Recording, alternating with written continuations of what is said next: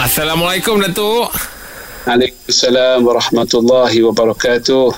Nak tanya Datuk lah Datuk pasal perancangan apa ni kewangan semasa ni Tok. Yelah ni pandemik ni Tok. Semua benda dah berubah Tok. Kan? Hmm. Ha, konsep harta yang berubah sepanjang masa ni kan. Baca je. Sabar tu eh. Ajak tu ya. Yelah di samping konsep, Yelah, yelah. konsep harta yang berubah sepanjang masa tu. Lepas tu sikap manusia terhadap harta. Aa, Dan kewangan pun dah berubah kan?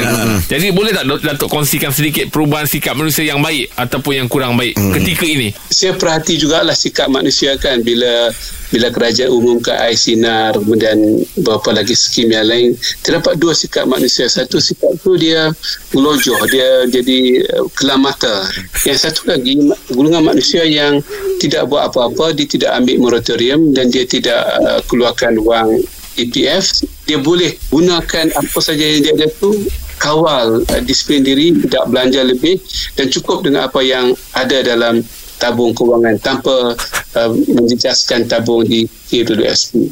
Ada juga orang yang lebih pandai lagi dia menggunakan wang tersebut untuk pelaburan-pelaburan yang tertentu dan juga untuk menyelesaikan hutang yang mendesak. Dia keluarkan wang APF uh, hutang tu tunggak bil apinya keretanya dan sebagainya. Dia, dia, dia lunaskan hutang bagi saya melihat pada sikap masyarakat walaupun sudah ada banyak skim untuk menolong mereka mereka yang uh, menyediakan kubur mereka sendiri.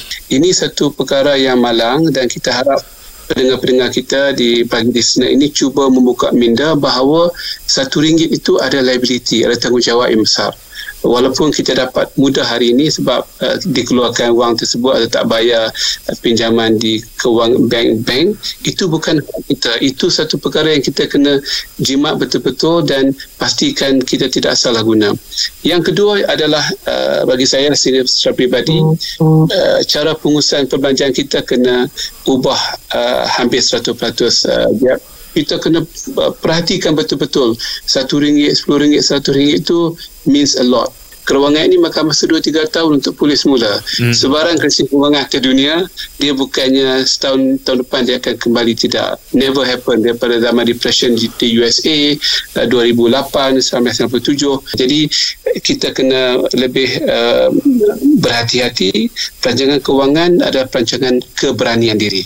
Mak- mak- maksudnya di saat ini tak sesuai lah untuk kalau kita buat hutang tu eh tak sesuai sama sekali dan tak perlu dibuat hutang sama sekali hmm. kerana itu akan memberikan uh, tekanan liability kalau kita dengan apa yang ada kereta yang ada rumah yang ada jangan ambil risiko yang baru Oh. kerana punca pendapatan kita pun mungkin tak menentu. Hmm. Kalau sektor awam mungkin boleh, sektor-sektor korporat uh, kita melihat uh, sudah banyak industri akan uh, tutup Mm-mm. bungkus tu. Walaupun sektor itu bukan sektor kita tapi dia ada kesannya. Stop dengan apa yang ada jimatkan perbelanjaan Mm. kita dan disiplinkan diri kita supaya tidak mengikut hawa nafsu kita yang Ya. lepas-lepas kenderaan dan dan seumpamanya. Sebab ni, inilah ni masa panjang masa ni eh macam ni eh?